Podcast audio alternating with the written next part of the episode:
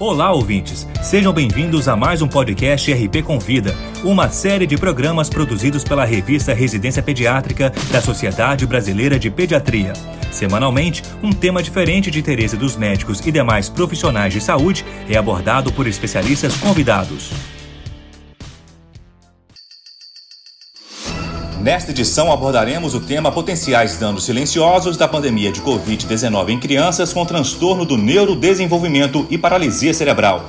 Para falar sobre o assunto, convidamos o Dr. Juliano da Paz, mestre e doutor em neurociências pela Universidade Federal de São Paulo, Unifesp, e especialista em neurologia infantil pela Sociedade Brasileira de Neurologia Infantil, SBNI. Acompanhe a exposição.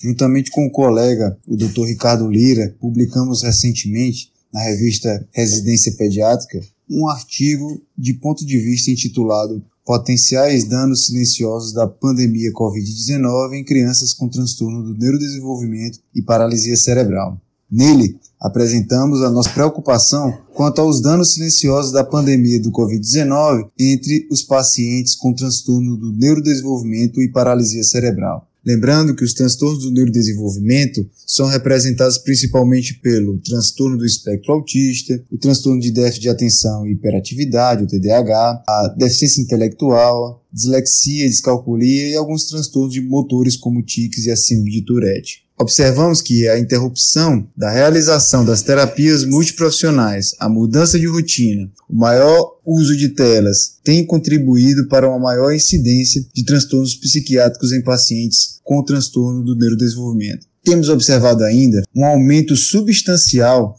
de queixas relacionadas ao sono no público infantil geral, com aumento do número de crianças com diagnóstico principalmente de insônia comportamental. As crianças com transtorno do neurodesenvolvimento nos parecem ainda mais susceptíveis a esses tipos de problemas de sono, como é o caso da insônia comportamental. A interrupção das terapias de reabilitação, a dificuldade de manter a regularidade do acompanhamento médico também são fatores que muito provavelmente levarão a maior incidência de pseudoregressão entre os pacientes com paralisia cerebral. Temos visto com grande esperança a dedicação das equipes profissionais de saúde é, no intuito de minimizar os danos indiretos ocasionados pela necessidade do afastamento social nos nossos pacientes. Acreditamos ainda que essa combinação entre a aplicação de novas ferramentas que utilizem a telereabilitação e o retorno gradual e protegido do atendimento presencial, claro, tão logo seja possível, são alguns dos caminhos possíveis. Convido vocês a trilhar juntos por esse caminho.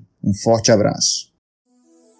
Esse foi o Dr. Juliano da Paz falando sobre potenciais danos silenciosos da pandemia Covid-19 em crianças com transtorno do neurodesenvolvimento e paralisia cerebral.